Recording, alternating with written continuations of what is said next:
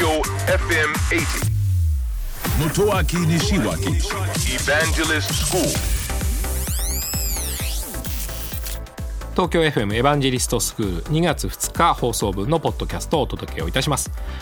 マンションの入り口の開錠施錠、まあ、開錠の方ですね、鍵を開ける方、えー、こちらに顔認証を採用というニュースについてお届けをしました。えーまあ、この記事の中では四国の建設会社がマンションのエントランスの開錠を顔認証でという顔認証と連動させてということをスタートしたわけですね。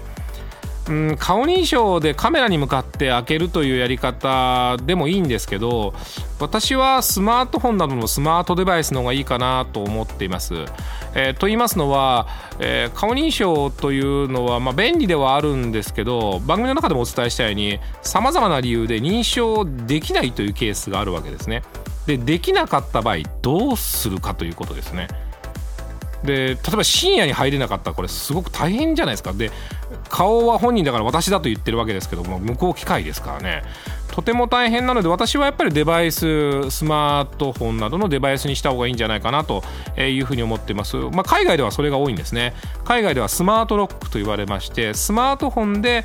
マンションなどの自宅に入るというやり方ですね。これ理由はあの扉を開けるかどうかというのは自分で決めるんですよね。ですのでスマートフォンをかざして開ける、だから顔を見て勝手に開けるんではなくて、スマートフォンかざして開ける。できればこの四国のマンションが顔認証の後何かボタンを押して開くようになってるといいと思うんですけど、まあでもいろんな防犯上の問題がありますよね。ちなみにスマートロックにすると何がいいのか、まず鍵が不要ですね。そして鍵の交換も不要です。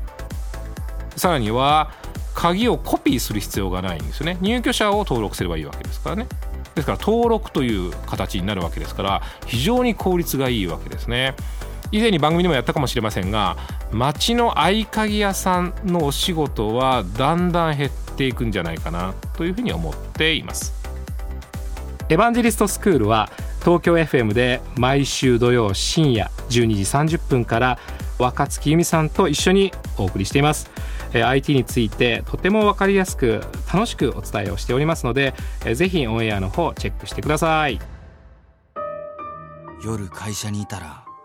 ブーンって、暗闇に何かが飛んでる、その瞬間僕見えちゃったんです。これがドローン警備、人材難、 エーアイ 化なんだって。知らないと怖い話、日経電子版。